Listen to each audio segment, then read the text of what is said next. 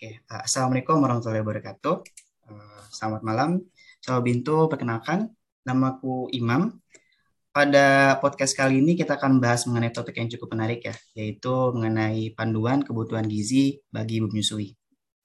Sebelumnya kita ketahui ya bahwa ketika sang ibu menyusui, otomatis uh, uh, konsumsi gizi, konsumsi uh, makanan baik berupa kandungan kalori ataupun karbohidrat dan sebagainya itu meningkat. Karena kenapa? Karena uh, ada sebagian dari uh, kandungan tersebut yang harus uh, diberikan kepada sang anak lewat ASI. Dan juga mengutip dari CDC, uh, terdapat uh, penambahan sekitaran 300 hingga 400 kalori per hari yang harus dipenuhi oleh sang ibu ketika menyusui untuk memenuhi kebutuhan gizinya. Oleh karena itu, kita juga bisa menyimpulkan ya bahwa uh, uh, hal mengenai gizi ini menjadi hal yang penting bagi sobat itu semua. Oke, uh, sudah bergabung sama kita nih, uh, Sobat Binto, uh, narasumber yang cukup menarik nih. Mungkin kita coba sambut aja ya. Uh, halo Kak Alis, selamat malam Kak. Halo, selamat malam juga Imam. Uh, gimana kabarnya nih Kak Alis? Alhamdulillah, kabar baik. Imam gimana? Sehat? Aku, juga, aku juga, Alhamdulillah Kak, Alhamdulillah sehat. Oke, uh, oke, okay. Sobat Binto, kita udah bergabung sama kita nih, Kak Alis. Mungkin kita langsung mulai aja kali ya. Gimana kali sudah bisa langsung kita langsung mulai kak? Boleh boleh. Oke, uh, aku mau coba nih sih kak, mau coba menggali lebih dalam lagi kak ya. Kayak uh, kita kan tahu nih, kayak misalkan uh, kebutuhan gizi bagi ibu menyusui itu kan penting. Cuma aku pengen coba menggali lebih dalam sih kak. Seberapa penting sih kak kayak kebutuhan gizi bagi ibu ibu yang sedang menyusui ini dan apakah itu bisa berpengaruh gitu kalau misalkan gizi ibunya berkurang gitu ketika menyusui itu mempengaruhi terhadap tumbuh kembang anak. Mungkin saya coba di share kita, Kak. Mak. Jadi sebenarnya masalah gizi ini sangat fundamental ya bagi kita sebagai makhluk hidup gitu kan. Dan ini tuh sebagai uh, gizi adalah kewajiban kita sebagai makhluk hidup untuk memenuhi kebutuhan uh, yang ada dalam diri kita karena ini merupakan kewajiban kita kepada Allah gitu. Nah, gizi bagi ibu menyusui sendiri merupakan serangkaian uh, gizi yang harus dimulai sejak dari pranikah selama kehamilan dan masa menyusui nanti juga menyusut ke masa nifas. Jadi masa menyusui ini kan termasuk dalam masa nifas gitu. Jadi seberapa penting sih gizi itu bagi kita gitu kan sebagai makhluk hidup. Dan khususnya ini bagi ibu menyusui. Sebelumnya kita akan mengambil pengertian dari gizi seimbang itu apa gitu. Hmm. Sehingga nanti kita bisa merangkaikan ke berapa penting gizi itu bagi kita gitu. Nah, gizi seimbang sendiri itu merupakan suatu susunan pangan yang kita konsumsi sehari-hari dan konsumsinya itu mengandung zat-zat gizi dalam jenis dan jumlah yang sesuai dalam kebutuhan tubuh gitu. Jadi nanti yang kita konsumsi itu bervariasi mulai dari nasi, lalu ada nanti lauk dan pauk, eh, lalu susu dan air. Nah, gizi ini berguna untuk aktivitas fisik dan mendukung uh, kehidupan kita sehari-hari. Bagi ibu menyusui sendiri, itu yang perlu ditingkatkan sekali adalah uh, item-item tiga yang sangat penting seperti karbohidrat, protein, sama lemak. Dalam pembangun sendiri kita ada kenal tiga gitu kan, karbo dan lemak sebagai tenaga, protein sebagai zat pembangun, dan zat pengatur yaitu vitamin sama mineral. Hmm. Seberapa penting sih gizi bagi ibu menyusui gitu kan pertanyaannya. Jadi gizi bagi ibu menyusui itu sangat penting karena apa? Pertama yaitu untuk memproduksi air susu. Nah, air susu ini sebagai pemenuhan gizi bagi bayi. Lalu yang kedua yaitu sebagai status gizi ibu menyusui dan tumbuh kembang bayi gitu. Lalu hmm. kenapa uh, zat gizi lebih banyak dibutuhkan bagi ibu hamil, uh, ibu menyusui? Yang pertama itu melakukan aktivitas. Karena ibu menyusui itu sendiri mempunyai double aktivitas dari kegiatan dia sebelumnya gitu kan. Lalu selanjutnya melakukan berbagai proses ke dalam dalam tubuh seperti dalam proses untuk menghasilkan ASI. Ya selanjutnya itu adalah mengembalikan alat-alat kandungan ke dalam keadaan sebelum hamil atau kita sebut dalam istilah medisnya itu involusi. Jadi kan sebelum kita melahirkan sebelum ibu hmm. melahirkan itu alat-alat kandungannya itu ada yang mengalami perubahan, ada yang membesar gitu kan, ada yang uh, Jadi setelah melahirkan itu tuh harus dikembalikan ke dalam keadaannya semula. Jadi hmm. itu membutuhkan lebih banyak energi dalam proses pemulihannya. Dan selanjutnya itu sebagai cadangan dalam tubuh untuk produksi ASI. Jadi jika ibu uh, kekurangan gizi, itu akan berpengaruh terhadap jumlah produksi ASI yang dihasilkan gitu. Hmm. Dan seperti yang Imam bilang tadi, dalam enam bulan pertama itu kurang lebih 500 kalori yang dibutuhkan oleh ibu hamil untuk pencapaian uh, pemenuhan gizinya gitu. Hmm. Dan kalau kita mau mengetahui nih, apa sih uh, apakah ibu tersebut uh, memenuhi cukup gizi atau enggak selama dia menyusui itu bisa diukur dengan menimbang berat badan gitu. Kalau ibunya mengalami penurunan besar dari 0,9 kg per minggu setelah tiga minggu pertama menyusui, itu berarti kalorinya nggak tercukupi sehingga mengganggu produksi ASI. Di sana dapat disimpulkan bahwa kebutuhan gizi bagi ibunya nggak terpenuhi gitu. Dan berpengaruh nggak terhadap tumbuh kembang anak. Dan itu tuh sangat berpengaruh sekali gitu terhadap tumbuh kembang anak. Seperti yang disampaikan tadi, jumlah gizi itu dibutuhkan untuk produksi ASI. Nah, jika ASI tidak terproduksi dengan maksimal, dengan kualitas yang baik, maka tumbuh kembang anak juga akan terhambat gitu, Mam.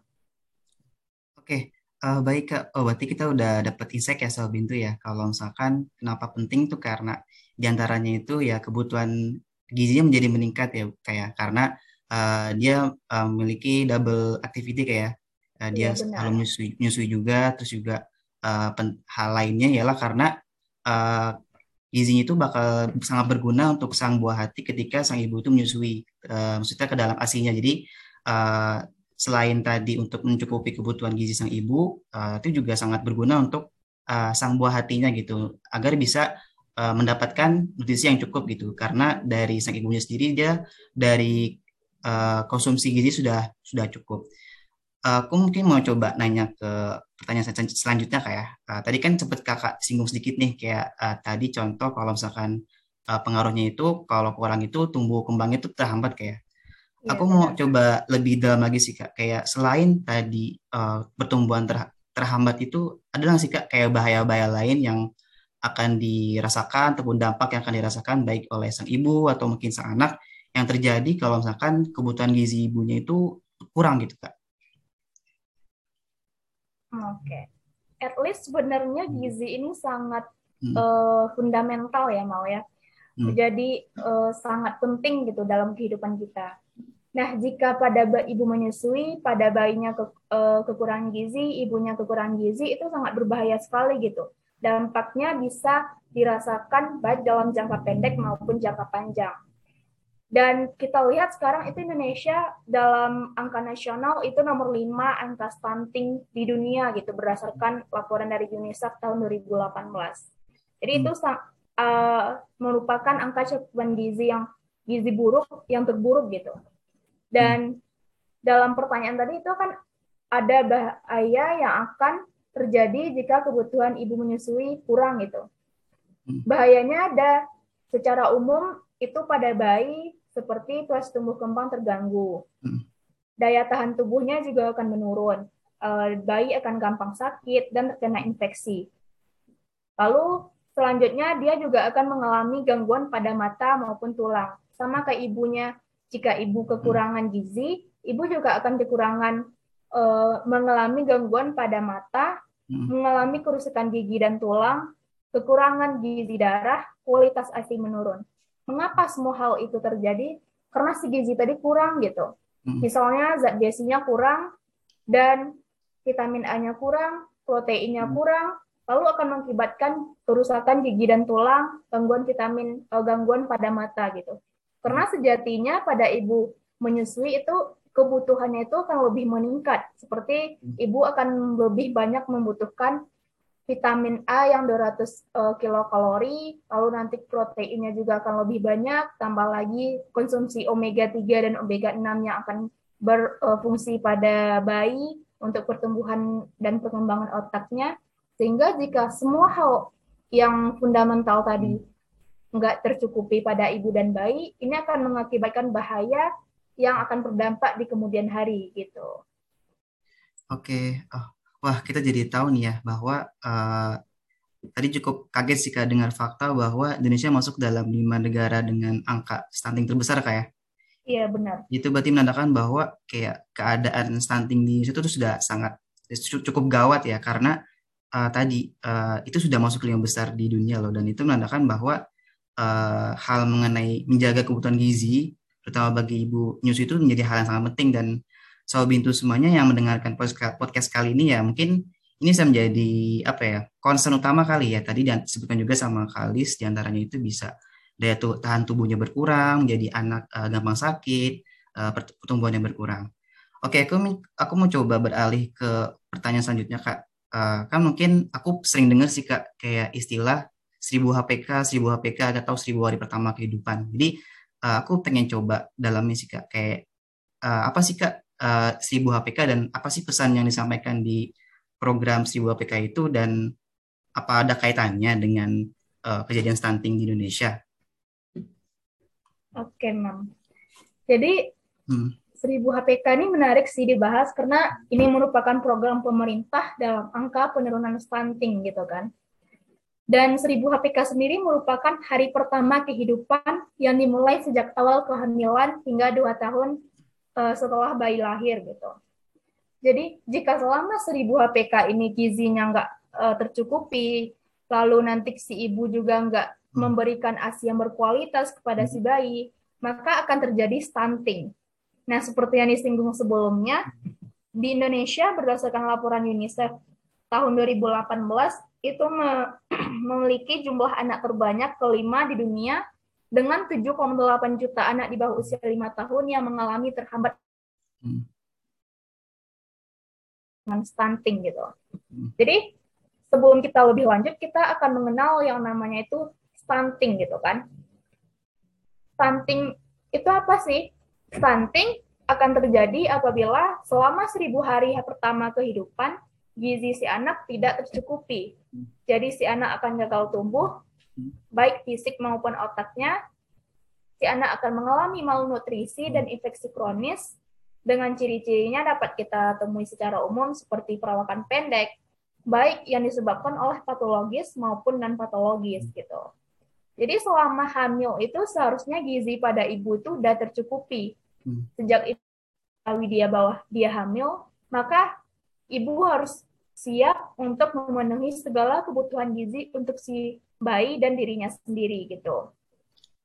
Oke, Jadi Kak. Hmm. dalam stunting ini kita hmm. dapat melihat kalau si bayi kekurangan gizi dan si ibu kekurangan gizi dengan mengetahui uh, pertambahan BB selama ibu hamil kayak gitu. Jadi nanti kita juga bisa mengetahui berapa uh, perkembangan dari si bayi dalam kandungan ibu. Oke kak, oh, berarti uh, istilahnya kayak kalau aku coba simpulin kayak si ibu APK itu kayak di mana masa emas yang harus diperhatikan oleh uh, para ibu kayak di mana di situ uh, harus uh, gizi sang anak itu harus diperhatikan, harus cukup karena uh, pada seribu hari pertama tersebut itu uh, sangat penting ya untuk mencegah tadi ya, sempat Kak Ali sebutkan uh, adanya malnutrisi, uh, pertumbuhan, pertumbuhan terhambat dan sebagainya gitu kayak. Benar-benar.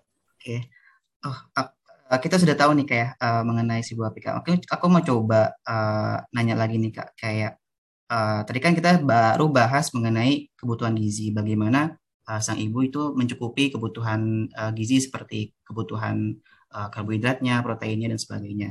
Aku mau coba nanya lagi sih kak, selain harus sang ibu ini memerhatikan kebutuhan gizinya, uh, apakah ada hal lain gitu yang mungkin cukup penting dan juga perlu harus, harus uh, diperhatikan oleh uh, sang ibu nih ketika menyusui supaya sang anak itu uh, bisa tetap uh, tumbuh sehat gitu selain dengan uh, sang ibu ini memastikan bahwa uh, gizinya itu uh, cukup gitu.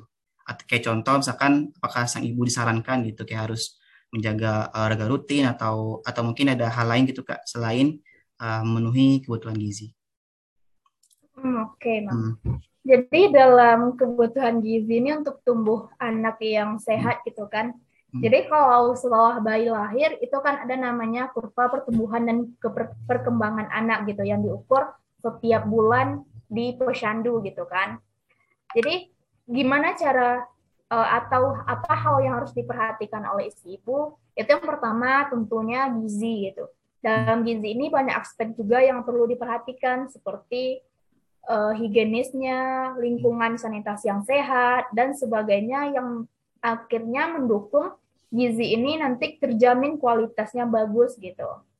Lalu untuk si ibu sendiri dalam memastikan bahwa anaknya tumbuh sehat itu perlu diperhatikan bahwa dalam produksi ASI ibu memerlukan istirahat yang cukup gitu. Hmm.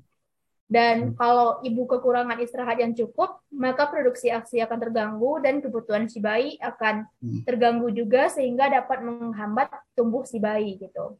Selanjutnya bisa dengan olahraga itu akan melancarkan sirkulasi darah dan melancarkan uh, produksi ASI intinya kalau dalam pemenuhan gizi hal yang harus dipastikan bahwa itulah si ibunya sendiri gitu. Hmm. Poin utamanya ibu, ibu jangan stres, hmm. Ibu harus uh, tahu berapa hal uh, berapa kapasitas dirinya sehingga hmm. nanti dalam pemenuhan gizi untuk si ibu dan si bayi, ibu sudah tahu kadarnya untuk bisa beristirahat atau enggak gitu. Oke. Berarti itu kayak uh, eh, ternyata ada hal lain gitu yang perlu diperhatikan oleh uh, para ibu ya selain uh, memastikan bahwa gizinya itu udah cukup. Tadi Kalis coba sebutin tadi kayak contoh istirahat yang cukup, terus juga uh, olahraga rutin, terus juga menjaga stres. Dan uh, soal bintu ini juga menjadi hal yang perlu diperhatikan oleh kita semua ya bahwa nggak uh, hanya gizi nih yang harus diperhatikan oleh para ibu semua, terutama yang para ibu yang saat ini sedang menyusui, tapi juga harus bisa uh, memastikan kondisi kesehatannya secara utuh seperti kayak menjaga tidur, menjaga manajemen stres, dan juga uh, menjaga keadaan fisik dengan olahraga. Oke, okay. aku mau saja mau nanya lagi nih kak. Ini pertanyaan yang cukup menarik nih dan juga mungkin cukup related dengan orang-orang kayak kayak uh, apakah makanan yang bergizi itu mahal-mahal kak? Terus kira-kira uh, makanan apa sih kak yang bergizi bagi ibu, terutama bagi ibu yang menyusui nih? tapi tetap ramah di kantong gitu sehingga uh, kebutuhan gizi itu tetap dapat terpenuhi gitu meskipun uh, harganya itu uh, tidak mahal gitu um, hal murah gitu ada nggak kira-kira? Oke, hmm. pertanyaannya menarik banget nih. Ini sempat uh, itu ya sempat ramai dibahas gitu waktu aku hmm. lagi di kampus. Hmm. Jadi kalau kita membahas mahal itu relatif gitu sifatnya. Hmm. Jadi kalau misalnya kita ada uang, mahal itu nggak seberapa gitu bagi kita. Tapi hmm. kalau kita nggak ada uang, mahal tuh itu sangat mengganggu gitu kan. Hmm. Jadi kalau bicara masalah mahal, kalau untuk makanan sehat itu nggak ada yang mahal gitu. Hmm. Kenapa? Karena makanan sehat di Indonesia yang dikenal sebagai negara agraris itu sangat hmm. mudah ditemukan gitu. Hmm. Contohnya misalnya di daerah uh, yang di kelautan gitu kan. Nah di kelautan itu apa sih yang nggak yang bisa kita temuin untuk makanan bergizi uh, yang mengalahkan mereka yang tinggal di dataran tinggi gitu. Misalnya ikan. Jadi kalau mereka nggak perlu tuh beli daging yang mahal-mahal kayak ke kota gitu kan, mereka bisa mengkonsumsi ikan yang mereka hmm. hasilkan uh, di nelayan di sekitar tempat mereka gitu. Hmm. Contoh lainnya, jika mereka tinggal di daerah dataran tinggi itu banyak sayur-sayuran, buah-buahan, Hmm. makanan yang tinggi serat itu bisa dikonsumsi menggantikan mereka yang nanti tinggal di daerah perkotaan gitu. Hmm. Jadi untuk pengganti itu sendiri itu relatif sebenarnya karena hmm. yang harus kita penuhi itu sebenarnya ada tiga hal yang harus hmm. dipenuhi dan yang lainnya itu uh, sebagai pelengkap gitu kan. Hmm. Contoh misalnya kalau karbohidrat itu nasi. Nasi itu kalau di Indonesia itu sudah mayoritas gitu ya. Lalu hmm. selanjutnya ada ubi. Ubi bisa diganti dengan nasi, nah, dengan kentang, singkong, bihun, mie, roti, lalu ada juga jagung gitu kan. Jadi hmm. aku rasa karbohidrat ini sangat mudah ditemukan di Indonesia. Hmm. Lalu selanjutnya kalau kita bicara protein nih, seperti yang aku bilang tadi, masyarakat yang daerah di tinggal di lautan atau perairan bisa mengkonsumsi ikan.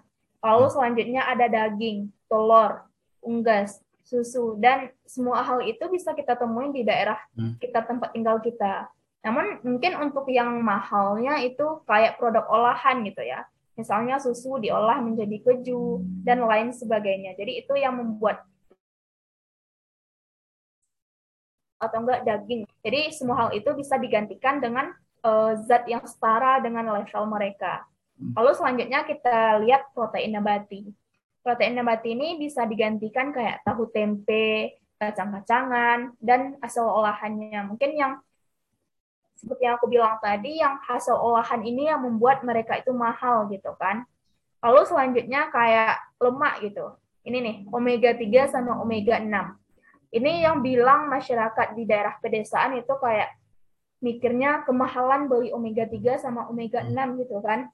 Padahal omega 3 sama omega 6 ini sangat dibutuhkan bagi perkembangan sel-sel otak bayi gitu. Dan ini tuh juga sangat mudah ditemuin di daerah uh, sekitar kita gitu. Misalnya kalau ikan salmon itu terlalu mahal bagi kita, itu bisa diganti dengan ikan tongkol atau enggak ikan-ikan uh, laut yang ada di jual di pasaran gitu kan. Lalu selanjutnya ada juga uh, biji-bijian, vitamin dan mineral. Lalu vitamin dan mineral ini dapat kita ambil dari buah sama sayur gitu. Dan seperti yang dibilang tadi, kalau kita bicara buah dan sayur, ini tuh sangat banyak sekali daerah uh, Indonesia. Misalnya kalau kita nggak bisa gantiin buah naga, kita bisa konsumsi dengan buah semangka atau nggak buah pisang. Jadi nggak harus yang mahal-mahal gitu kita konsumsi. Misalnya kayak lengkeng yang emang jarang di daerah kita, tapi konsumsilah apa yang ada di daerah kita, manfaatkan kekayaan alam yang ada di daerah kita yang nilainya setara kayak gitu. Oke. Wah, berarti intinya kita harus lebih kreatif kayak melihat sekitar ya, bahwa kayak makanan begitu itu nggak selalu mahal kayak. Kita bisa lihat kayak tadi Kak Alis coba sebutin contoh tadi itu uh, sumber protein itu nggak mesti dari daging. Kan kan kalau daging biasanya mahal kayak tapi bisa iya, juga ya, kita mengambil dari uh, telur juga bisa dari ikan dan sebagainya. Terus uh, mungkin makanan olahan juga harus dihindari kayak selain ini. Uh, malah justru makan olahan yang mahal kayak. Kayak gitu maksudnya Mm-hmm. Oh, makanan olahan itu mahal dan juga mm. ada zat-zat di dalamnya tuh yang mesti dihindari gitu sama ibu hamil. Misalnya mm. kayak yang nggak ada alkoholnya atau nggak ada nanti mm. fermentasinya. Karena MSG dan makanan olahan sebagainya itu itu sangat apa ya? Itu tuh juga akan berpengaruh gitu ke bayinya nanti. Mm. Nah, berarti uh, Soal Bintu lebih disarankan ya untuk uh, mengolah makanannya tuh mengolah makanan sendiri di rumah gitu. Jangan uh, membiasakan diri untuk mengkonsumsi makanan olahan karena kita uh, belum tahu nih kayak kandungannya apa aja dan takutnya kita mengkonsumsi makanan tersebut ternyata ada kandungan-kandungan yang bahkan bisa uh, tidak baik gitu bagi sang buah hati kayak. Oke, aku mau coba nanya lagi sih kak ini. Uh, tadi kan kita ngebak sempat nyinggung mengenai ASI kayak. Aku mau coba uh, lebih dalam lagi sih kak. Kayak bagaimana cara atau mungkin praktiknya bagi ibu yang saat ini sedang menyusui itu uh, bagaimana agar kualitas dan juga jumlah asnya itu bisa terjaga gitu kak. Oke, Mam. Ini udah ada disinggung sih sebelumnya hmm. sama pertanyaan Imam gitu kan. Untuk menghasilkan ASI yang berkualitas itu yang kita butuhin itu yang pertama makanan yang bergizi. Makan makanan yang sehat istirahat yang cukup dan olahraga sehingga hmm. semua itu harus membuat ibu bahagia dan tidak stres. Itu kunci yang paling utama untuk menghasilkan hmm. ASI yang berkualitas dan tetap terjaga. Hmm. Di samping itu, si ibu juga harus mengkonsumsi daging, telur, dan makanan-makanan yang kaya akan protein, sayur, buah-buahan, biji-bijian. Nanti kalau misalnya di kota itu mungkin lebih banyak biji-biji bunga matahari atau kismis. Namun kalau untuk yang tinggal di perdesaan itu bisa diganti lagi dengan biji-bijian serupa kayak gitu. Nah, satu lagi yang harus dipertimbangkan untuk mengkonsumsi untuk e, makanan ibu yaitu ibu harus mengkonsumsi makanan yang banyak mengandung DHA. Karena ini tuh sangat penting untuk perkembangan dari sel-sel otak si anak gitu kan. Contohnya kita akan mengkonsumsi ikan, karena itu akan kaya protein seperti yang digantiin oleh si biji-bijian tadi. Jadi kalau nggak ada biji-bijian kayak gitu, kita bisa gantinya dengan ikan dengan konsumsi 2 sampai tiga kali per minggu kayak gitu. Wah, uh, udah dijelasin juga ya sama Kalis sama uh, mengenai cara menjaga kualitas dan juga jumlah ASI agar tetap jaga.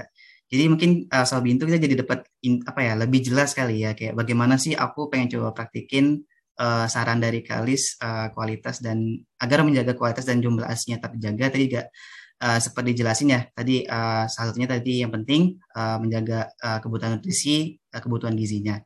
Uh, Oke okay, kak, aku tadi kan sempat nanya kayak cara meningkat menjaga kualitas jum menjaga kualitas dan jumlah.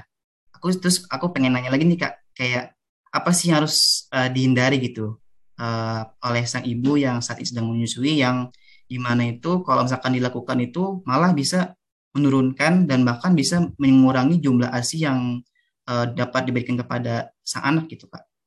Kira-kira kayak pantangan kali ya sebutannya kayak?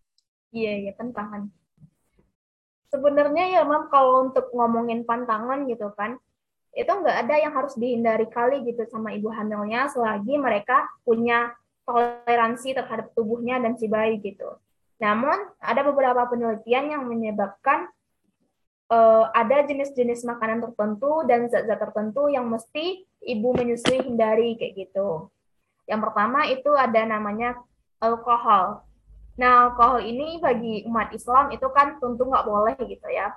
Karena alkohol itu udah diharamkan dalam agama kita.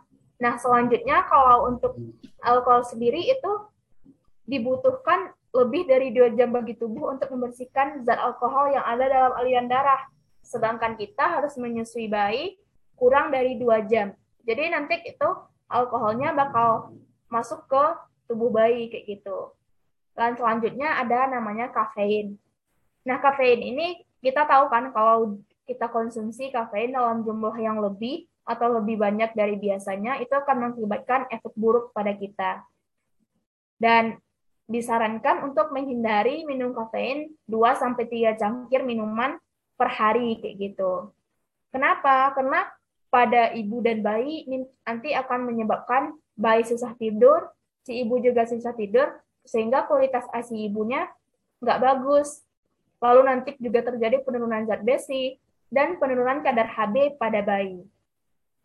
Lalu pada ibu juga di, tidak dianjurkan untuk memakan makanan yang mengandung kadar gula yang tinggi gitu, seperti coklat. Kenapa? Karena si coklat ini mengandung yang namanya theobromine.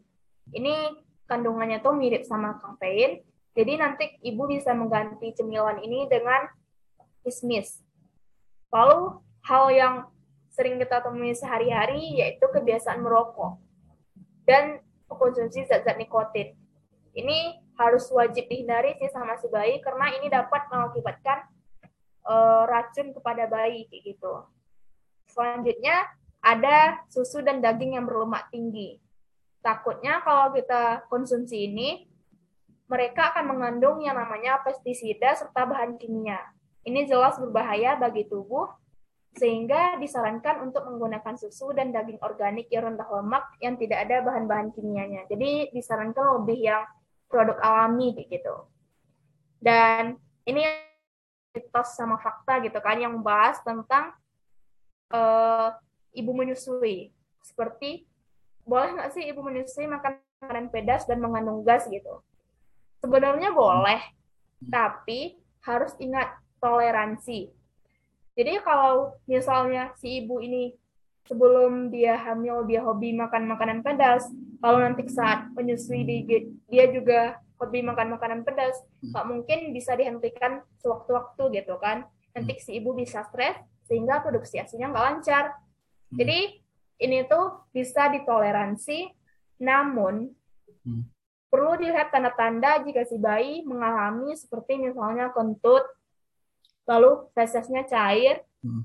Maka coba hindari makanan tersebut untuk beberapa hari dan dikurangi uh, konsumsinya. Lalu ada juga buah asam. Hmm. Buah asam ini kita kenal dengan mengandung vitamin C yang tinggi kayak gitu kan. Jadi hmm. konsumsi ibunya tuh dikurangin aja, nggak usah di, hmm. dihentikan sing, uh, mengandung vitamin C yang tinggi ini menyebabkan perut bayi itu ruam. Bayi tidak nyaman kayak gitu. Jadi hmm. nanti uh, diganti dengan vitamin C-nya yang kadarnya rendah, contohnya kayak pepaya. Lalu nanti yang sering dibahas juga itu brokoli.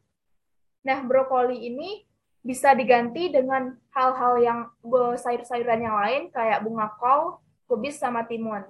Dan brokoli sendiri itu di penelitian menyebutkan bahwa brokoli dapat menyebabkan bayi sering buang angin, sehingga menyebabkan tidak nyaman bagi perut kayak gitu.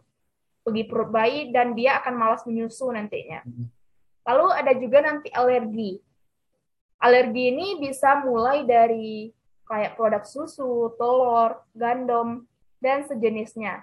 Sehingga nanti ini juga perlu diperhatikan jika si ibu alergi, maka nggak usah dilanjutkan konsumsinya gejalanya bisa ketemu di bayi misalnya kayak fesesnya berlendir, berdarah atau berwarna kehijauan, hmm. kemerahan pada kulit tubuh, adanya sesak nafas, maka kita curigai makanan-makanan yang kita konsumsi, misalnya si ibu sering konsumsi telur, lalu nanti si bayi mengalami ciri-ciri tersebut, tersebut, maka dihentikan penggunaan uh, konsumsi telurnya.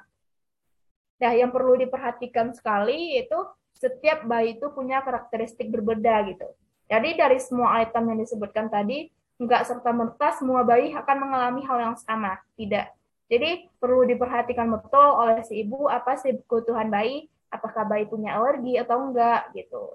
Jadi nanti si ibu biar nyaman dalam proses menyusuinya.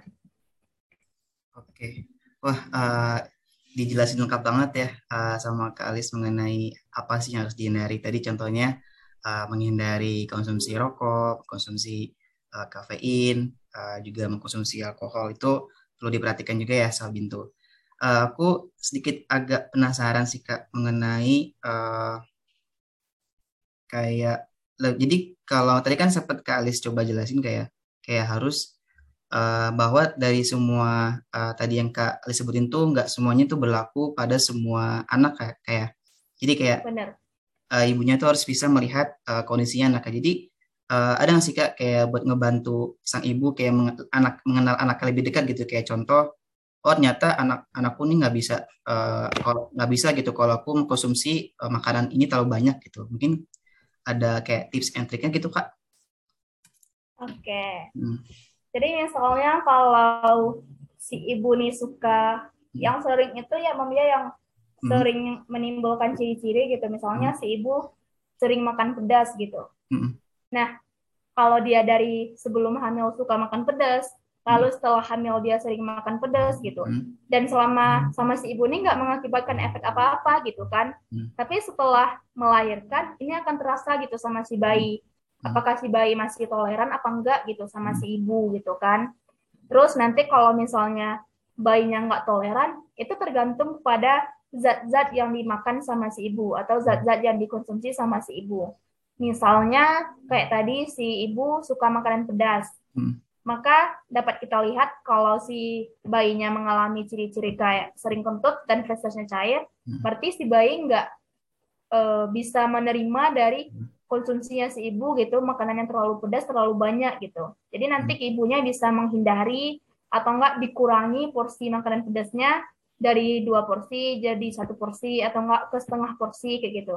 Jadi nanti si ibu mulai mengenali bayinya dari makanan-makanan yang sering ia konsumsi kayak gitu. Ada mungkin ibu-ibu yang selalu suka ngemil coklat. Jadi nanti hmm. ibunya tuh bayinya nanti mengalami alergi karena ada kandungan susu, biji-bijian dan lain-lain. Jadi hmm. nanti dari mulai hamil atau sebelum prahamil itu semuanya itu harus diperhatikan kayak gitu. Apa sih kebiasaan ibu yang paling mencolok? Apakah ibu suka makanan pedas atau buah asam gitu? Kan kalau orang hamil istilahnya kayak ngidem gitu kan. Ngidem tuh ibunya suka makanan asam yang vitamin C-nya tinggi. Nah, iya. nanti kalau setelah pas e, menyusui apakah ibu terus mengkonsumsi apa enggak? Nah, nanti dilihat lagi ciri-ciri bayinya dengan mengalami e, tidak sesuai dengan vitamin C yang tinggi. Lalu nanti kayak sayur-sayuran yang dikonsumsi ibu dan lain sebagainya. Jadi yang perlu diperhatikan sekali itulah konsumsi yang sering atau dominan yang dikonsumsi oleh ibu kayak gitu. Oke kak, berarti uh, berarti kayak itu kayak dilihat konsumsinya di, diperhatikan terus kayak ngecek juga nih respons anak nih uh, seperti apa gitu. Apakah uh, ketika sang ibu mengkonsumsi ini uh, fesesnya menjadi lebih cair kah? Atau le jadi lebih sering uh, kentut kah? Atau jadi muncul alergi gitu kayak jadi kayak memperhatikan uh, konsumsi dan memperhatikan apakah respon anak itu ada yang aneh gitu baik dari tadi fesesnya atau dari kentutnya gitu kayak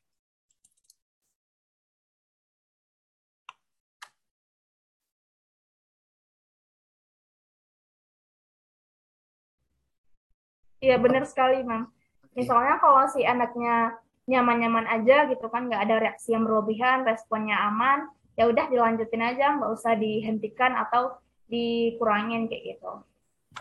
Hmm.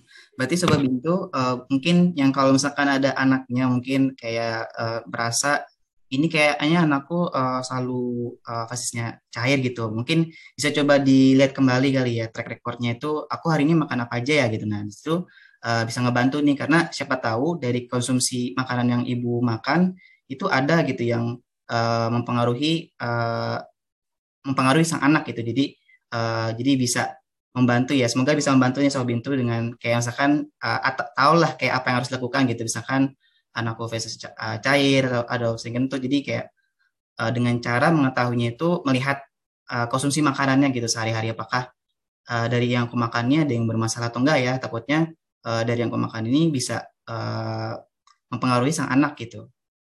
Oke, aku mau coba nanya uh, pertanyaan lagi nih kak. Uh, ini uh, mungkin nih uh, sebagian dari Sobin tuh relate ya. Jadi aku mau coba nanya gitu kak. Uh, kan ada tuh uh, ibu yang mungkin uh, memiliki uh, kewajiban untuk uh, mencari nafkah juga dalam hal kayak harus bekerja keluar rumah gitu dan uh, terpaksa harus meninggalkan anak dan karena meninggalkan rumah dan juga uh, meninggalkan anak juga jadi agak sulit gitu untuk uh, memberikan rutin memberikan asi dengan baik kira-kira dari Kalis bisa ngasih kak kayak kasih contoh mungkin buat soal bintu di sini yang mungkin uh, lagi menyusui dan juga uh, kerja gitu bagaimana sih cara caranya gitu agar bisa tetap seimbang gitu antara bekerja dan juga dengan uh, memberikan asi kepada anak dengan baik gitu kak kira-kira gimana tuh kak?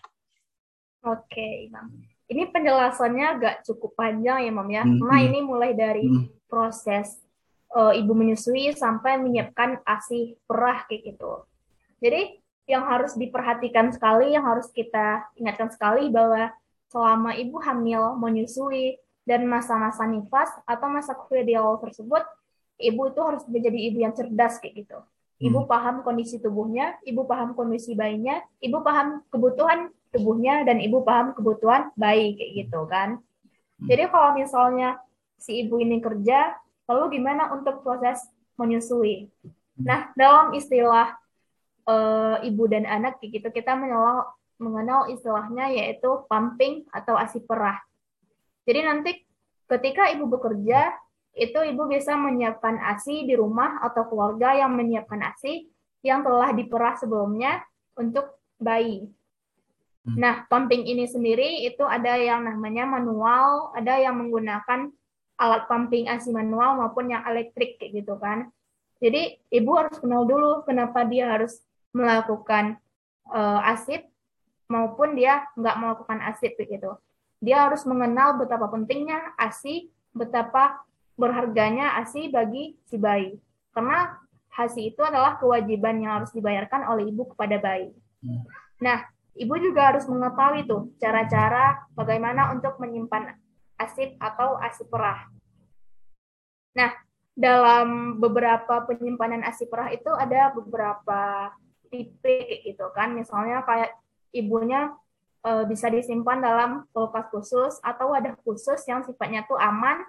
Dan sebelum kita menyimpan itu kita pasang label untuk mengetahui kapan uh, kita perah asi tersebut. Kayak tanggal gitu. Takutnya nanti kalau kita ambil dalam kulkas sembarangan takutnya asi tersebut udah pada luar saya jadi nggak bisa digunain lagi. Nah dalam penyimpanan juga harus diperhatikan bahwa kalau asid itu nggak boleh dicampur sama yang makanan-makanan lain karena takutnya nanti akan berkontaminasi kayak gitu. Dalam penyimpanan ASI sendiri itu ada beberapa jenis gitu kan. Misalnya kayak deep freezer. Ini eh, dalam dua, minus 20 derajat dengan ketahanannya 6 sampai 12 bulan. Jadi ini kalau ibunya punya deep freezer ini aman banget untuk setengah tahun sampai satu tahun penyimpanan asidnya kayak gitu. Selanjutnya ada freezer di kulkas yang dua pintu itu yang minus 18 derajat ketahanannya 3 sampai 6 bulan. Kalau yang paling umum itu kita gunain freezer kulkas satu pintu yang minusnya 15 derajat itu bisa tahan selama dua minggu. Kalau yang kulkas biasa itu 4 derajat, tahannya itu bisa lima hari. Nah, kalau untuk yang bepergian gitu kan, itu yang untuk minimnya kita bisa gunain insulate cooler bag atau ice packs atau yang bisa disebut dengan cooler box. Jadi ketahanannya itu selama 24 jam atau satu hari satu malam. Selanjutnya ada yang ruangan penyimpanan dengan ruangan suhu kecil dari 25 derajat. Itu ketahanannya 2 sampai 4 jam. Kalau yang dari suhu besar dari 25 derajat, ketahanannya itu kurang uh, kurang lebih satu jam. Nah, setelah kita tahu nih ibu-ibu yang lagi menyusui cara untuk menyimpan ASI di dalam freezer kayak gitu. Nah, selanjutnya kita juga harus tahu nih gimana sih cara menyimpan ASI dalam botol atau kemasan. Nggak mungkin dong kita simpan dalam wadah terbuka atau dalam wadah tertutup yang nggak steril. Jadi kita harus tahu gimana cara uh, menyimpan ASI yang baik dan benar. Jenis-jenis uh, ibu menyusui harus tahu nih beberapa jenis penyimpanan bot, uh, ASI. Ada yang dalam botol, itu ada dalam botol plastik, ini yang harus kita pilih itu ada tulisannya nanti bebas dari BPA atau bisnopel uh, bisphenol A kayak gitu. Nanti di bawahnya itu di bawah botolnya itu ada tulisan yang daur ulang lima kali. Kalau kita beli botol biasanya di bawahnya itu ada tulisan lima lima kayak gitu daur ulang lima. Dan ada selanjutnya itu ada botol kasih yang kaca. Kalau ini eh, takutnya nanti keberatan sama bayi dan mudah pecah kayak gitu. Selanjutnya itu ada botol ASI plastik dengan disposable liner. Jadi itu kayak botol ASI kayak biasa dan di dalamnya itu ada kayak semacam plastik kecil kayak gitu. Kayak misalnya kita bikin kayak infus water, dari dalamnya tuh kayak botol, di luarnya itu nanti di dalamnya itu ada yang kecil kayak misalnya isinya itu kalau kita bisikin infus water itu isinya nanti kayak jeruk atau buah gitu kan. Jadi kalau sama ASI itu isinya nanti ASInya. Jadi kalau udah selesai disim, digunain sama si bayi, yang di dalamnya bisa dibuang dan diganti lagi sama yang baru. Jadi itu namanya botol ASI plastik dengan disposable liner. Dan ini harganya lumayan mahal karena uh, digunakan sekali sekali pakai kayak gitu. Lalu selanjutnya ada kantong penyimpanan ASI yang kayak kita bikin di dalamnya itu kayak tempat-tempat snack biasa. Jadi dalamnya kita taruh ASI dan nggak perlu dibersihin karena itu tuh udah bersih dan pastiin kalau pas menyimpannya itu segalnya itu kita tutup rapat gitu biar nggak ada yang masuk udara sehingga tidak terkontaminasi. Nah, lanjut lagi nih. Kalau udah kita siapin asinya dan ketika kita ingin memberikan si ASI tersebut kepada bayi, lalu kita harus memahami nih, ibu-ibu yang menyusui, kita harus pahami gimana caranya trik untuk menyiapkan asid yang telah kita simpan di freezer sebelumnya. Nah, tadi kan kita sebelum menyimpannya itu kita kasih tanggal, kita keluarkan dari wadah dari asid kulkas, kita pilih tanggalnya itu tanggal yang lama. Kenapa? Karena takutnya kalau tanggal yang baru kita gunain, tanggal yang lama nggak kepake jadinya mubazir dan si asidnya udah pada warsa. Jadi gunainlah tanggal yang lama yang uh, sebelumnya kita pompa. Nanti cara menghangatnya itu bukan di itu bukan dihangatkan langsung ke panci atau wajan, tetapi kita hangatkan dengan merendam wadah yang telah kita simpan sebelumnya. Misalnya ibu nyimpan dalam botol plastik atau botol kaca. Jadi nanti uh, sediain air dalam mangkok yang kondisinya hangat, lalu kita rendam di di atasnya dan tunggu sampai si asin ini mencair dan e, melobor semuanya. Dan jangan gunain kayak pemanas mikrowave atau kompor karena itu tuh bisa menyebabkan e, antibodi dari asid yang terkandung sebelumnya itu nggak berfungsi dengan baik kayak gitu. Nah, kalau se, uh, ibu menyusui udah memahami triknya nih, selanjutnya kita harus latih gimana si bayi biar PK sama si botol ASI yang bakal kita gunain untuk uh, menyalurkan ASI kepada si bayi atau botol dot istilahnya gitu kan. Jadi nanti biar si bayi ini nggak kaget tiba-tiba. Jadi dia mau nyusu atau gimana. Jadi sebelum kita tinggalin dia bekerja, kita udah kasih dia simulasi kayak gitu. Jadi uh, si bayi ini udah mulai tahu dan mulai PK gitu kalau ini tuh isinya makanan dia ASI gitu kan. Jadi nanti uh, bayi itu nggak tergantungan OD atau on demand atau menyusui langsung sama si ibu dan bisa diwakilkan sama keluarga dari bayi. Nah, kalau ibu menyusui mau melanjutkan dari ASIP, tentunya harus ada kerjasama dari pihak ketiga. Siapa? Yaitu pihak kantor atau tempat ibu bekerja. Jadi di sana nanti ibu komunikasikan gimana untuk bahwa ibu adalah ibu menyusui dan butuh ruang privat untuk memerah ASI kurang lebih 3 sampai 4 jam. Jadi dijelasin dan uh, disiapkan gitu wadah tempat penyimpanannya, ruangan privatnya, dan sebagainya, hal-hal yang emang perlu ibu butuhkan. Dan yang penting, ketika ibu melakukan asip, ibu jangan stres. Kenapa? Karena kalau ibu stres, hormonnya akan terganggu dan produksi asinya nggak lancar, kayak gitu. Dan kalau saran dari aku, bagi ibu-ibu yang sedang menyusui itu jangan ngeluh gitu. Misalnya, nggak kuat untuk melakukan asip dan beralih ke sulfur atau susu formula. Kenapa? Karena sulfur karena uh, sulfur itu gizinya tuh nggak bakal sebanding gitu sama si ASI. Walaupun harganya mahal, tetap gizinya bakal lebih bau, bakal lebih bagus si ASI. Dan kita sebagai orang tua juga harus memberikan hak gitu kan dan menjamin pencapaian kualitas tumbuh kembang anak ini selama kurang lebih dua tahun. Karena itulah kewajiban kita sebagai orang tua untuk mencukupi hak anak. Salah satunya yaitu pemberian ASI eksklusif. Kayak gitu.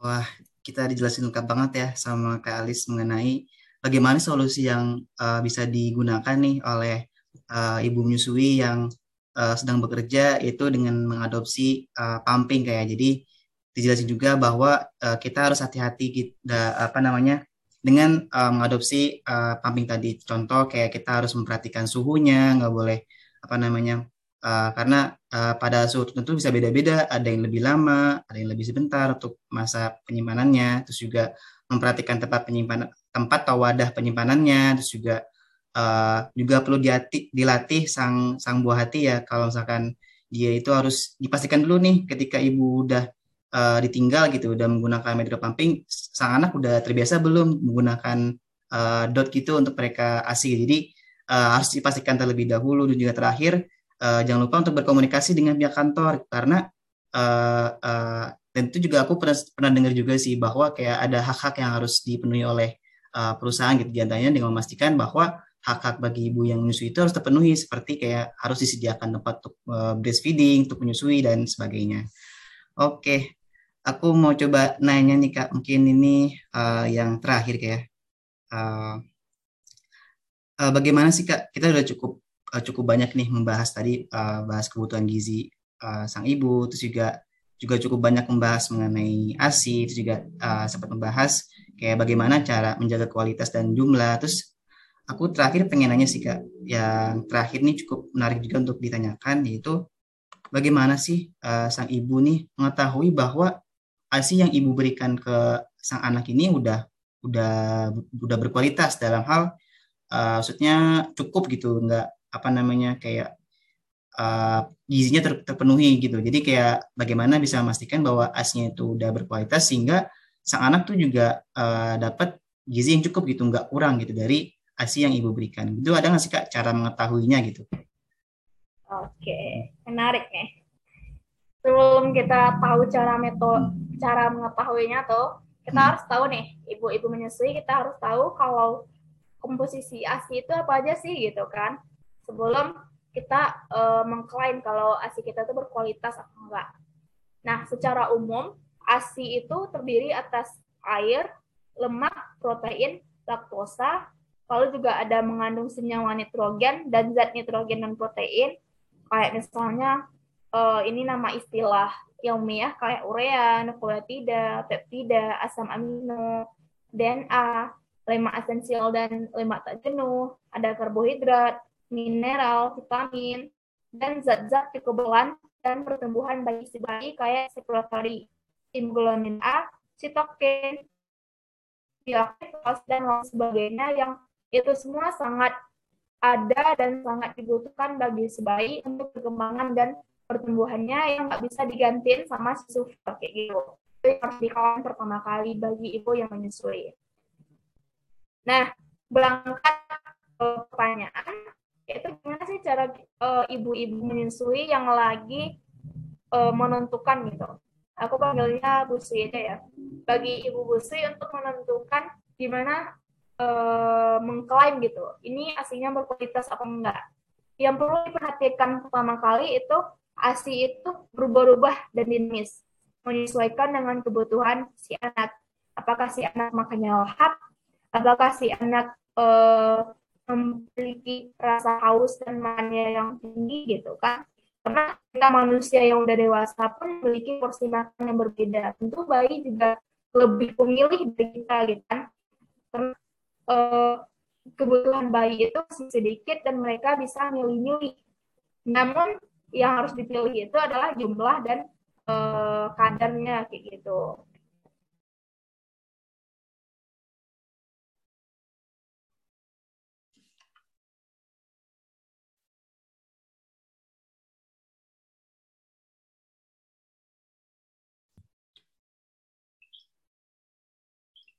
Oke Kak. Oh, uh, berarti uh, kita ada caranya kayak ya untuk kayak kita mengetahui bahwa ASI yang ibu berikan ini udah berkualitas atau belum. Contoh tadi kayak yang lihat apakah uh, rasa hausnya tinggi gitu kayak. Ya? Oke. Oke. Dalam hmm. ASI gitu kan kalau ibunya memperhatikan gitu ya, Mam hmm? nyusuin memperhatikan itu dari ibu pertama kali ngelahirin bayi dan pertama kali nyusuin itu bakal beda tuh asinya sampai ke bayi uh, usia enam bulan atau hmm. paling lama usia dua tahun itu bakal beda warna asinya.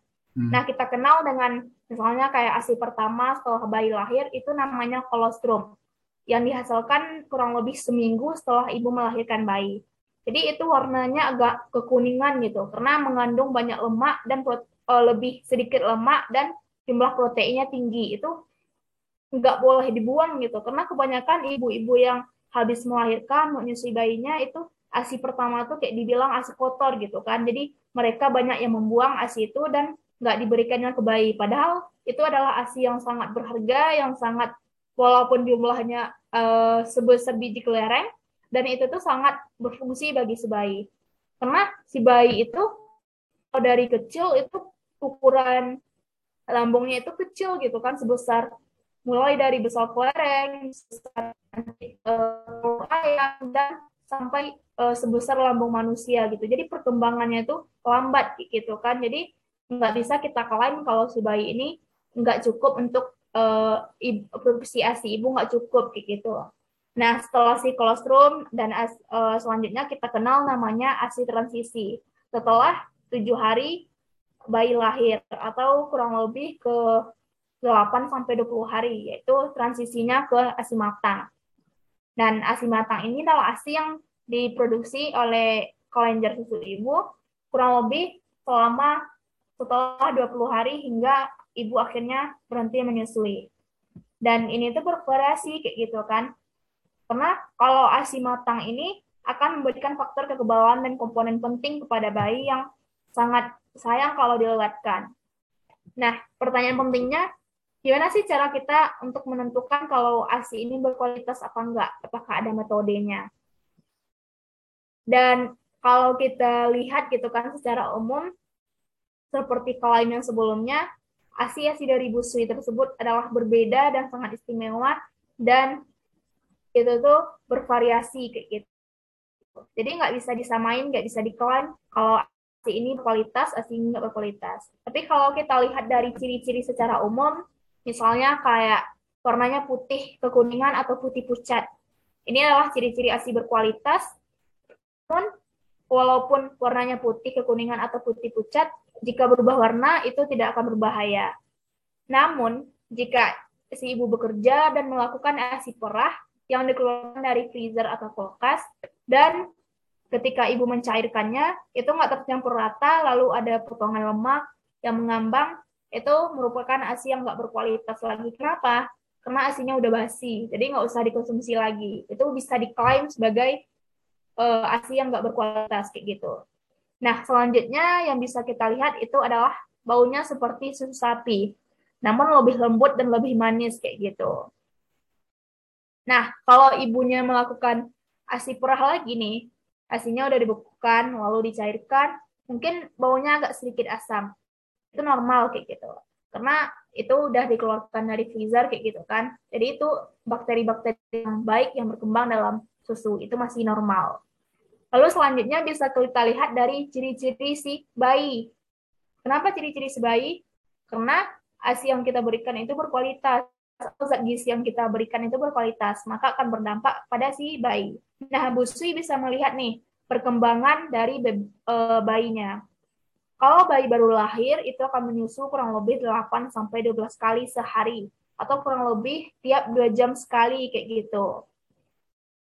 Nah, kalau ada tuh periode yang penting atau kita sebut dengan tumbuh kembang growth spurt, bayi akan menyusu lebih banyak sehingga produksi ASI akan menyesuaikan dengan kebutuhan si bayi. Jadi ibu jangan takut kalau misalnya tiba-tiba si bayi menyusu dengan banyak atau enggak tiba-tiba si bayi enggak e, menyusunya sedikit kayak gitu. Itu enggak enggak usah cemas selagi si bayi sering menyusu.